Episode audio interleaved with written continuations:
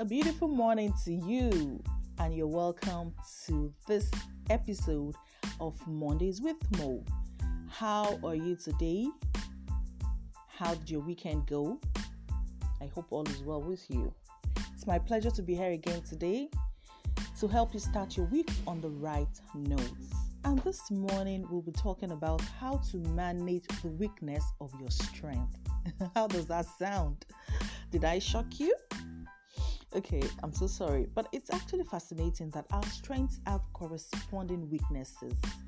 So, have you ever thought that, oh, all these good attributes you have and people praise you for actually have a bad side? And if you don't manage it well, it can actually, you know, end up um, being negative instead of it being positive. So let's talk about this. Let's talk about how you can manage the weakness of your strengths. Now, this is we can't talk about this without re- talking about what fatal attraction is and what it's about. There's, you know, there's a, a close link between um, managing the strengths of your um, the weaknesses of your strengths and fatal attraction. So briefly, let's talk about fatal attraction. So, you know, fatal attraction is um, basically based on the premise that there are close links between the qualities in a partner that initially allure us or attract us and those that we later find problematic. So there has been a lot of talk about this, and psychologists have said that you know the traits we grow to dislike in a partner are the traits we are the traits we are initially attracted to. That's what fatal attraction really is about. And you know, fatal doesn't mean deadly, you know, it just means that it is not healthy. Okay? So, there are examples of um, fatal attraction. When you meet a lady and you say, Oh, she's calm, she's stable, I like her because you know she's very solid, she's stable. And then years later, you're like, She's boring. It's the same trait that attracted you to her that you're seeing in another light because you know over the years you're probably used to it, or you're just finding out that you know it's not as enticing as it used to be. Another thing is when you see someone and you say, Oh, you meet someone you say he's adorable or he's so adoring, he, you worships the very ground I walk on. And years later, or maybe even months later, you're like, he, he's too possessive. You know, so it's the same strength that he had before, but it, it has turned out to be a weakness over the course of time. The same thing when you see a lady and say, Oh, she's carefree. I like her free spirit. She has a free spirit. Turn it over or come back a, couple of years back and you're like, Oh, she's irresponsible. She doesn't, you know, take um, things seriously. So it's the same trait. It just has a, a, a, side that is a strength and the other side of a coin is a weakness. And so sometimes a very sweet and kind partner you know, you know, becomes like irritating because you feel they are too nice or they're a pushover. People easily take advantage of them. But initially, when you met them, oh, he's a very nice guy. He's a very kind. She's a very kind lady. But over time, you feel like ah, you are too slow. You are too dense. You know that kind of thing. So uh, it's the same trait, but it was a strength when you first saw it, and um, later it became a, a, a weakness. So that's what fatal attraction is. And you know, so it's very related to your strengths being a weakness if you flip the coin and depending on who is actually looking at it. So why do fatal attractions occur? Why do fatal attractions occur? Let's talk about the possibilities. I mean, what makes it occur? One of the reasons is that our strengths and weaknesses are usually linked. So, you know, there's a saying that what faces someone is backing someone else. So sometimes that thing that you see as a strength is actually a weakness to someone else. So they're actually very linked. You know, another reason why fatal attraction occurs is that our needs in relationship are often con- contradictory. So it may be that we have we frequently have opposing desires. So sometimes you want someone who is calm and collected and cool, And at other times, I mean, the next minute you're wanting someone who is um, exciting and adventurous.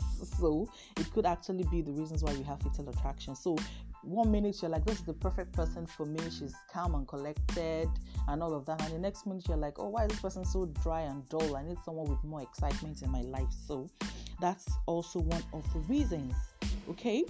And then lastly, it may be because we try too hard to please people when we meet them. And so that's why you can meet someone and the person is so nice, you like all everything about them. And that, that's why when some people when they meet they're courting or dating someone is like, oh, this is the perfect person. And then years down the line they begin to see the faults about them. So it could just be that you know the person is putting their best foot forward. We all do that in relationships. So you know you just want to be your best look good but you know what maybe when you're married or when you start living together you just find out that you know let me just be myself this is me take it or leave it and you're like wow this person that you know I like is so fun. He talks very well. I think he's a little lousy. I mean, he talks too much. You know, you now begin to see the other side of the strengths. So basically, that is how fatal attractions occur. So now, coming back home, how do we manage the weakness of our strength? We have some strength now. Maybe you're hardworking, and you know, some it may begin to affect you else. It becomes a, weakness. Then you're, you're being called a workaholic, okay? Or you may begin to hurt your partner or your family with that same trait that is good, okay? So, how can we manage the weakness of our strengths? Number one, you need to come to terms with the fact that your strength has a weakness or even weaknesses.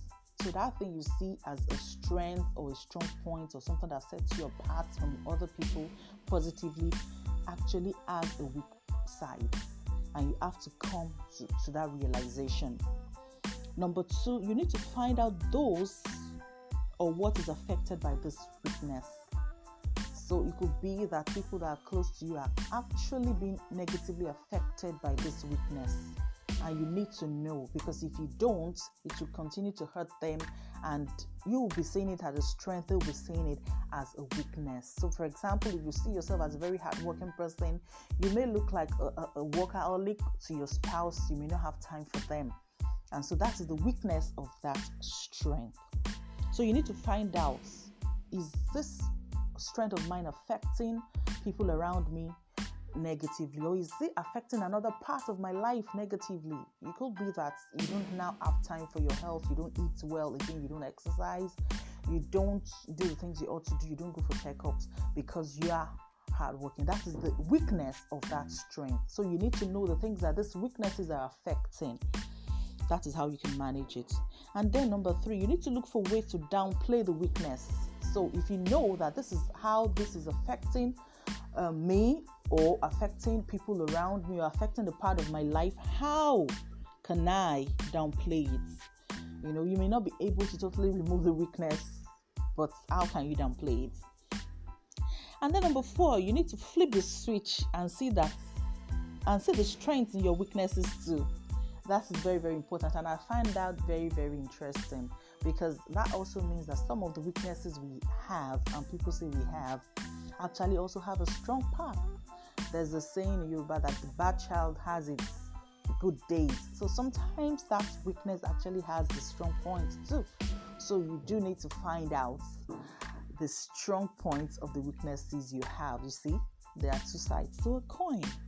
And then lastly, you need to talk to your partner or friends or family so that they'll understand that you are not deliberately hurting them because you might be doing some things that maybe these things are pissing them off you know, these things are frustrating them.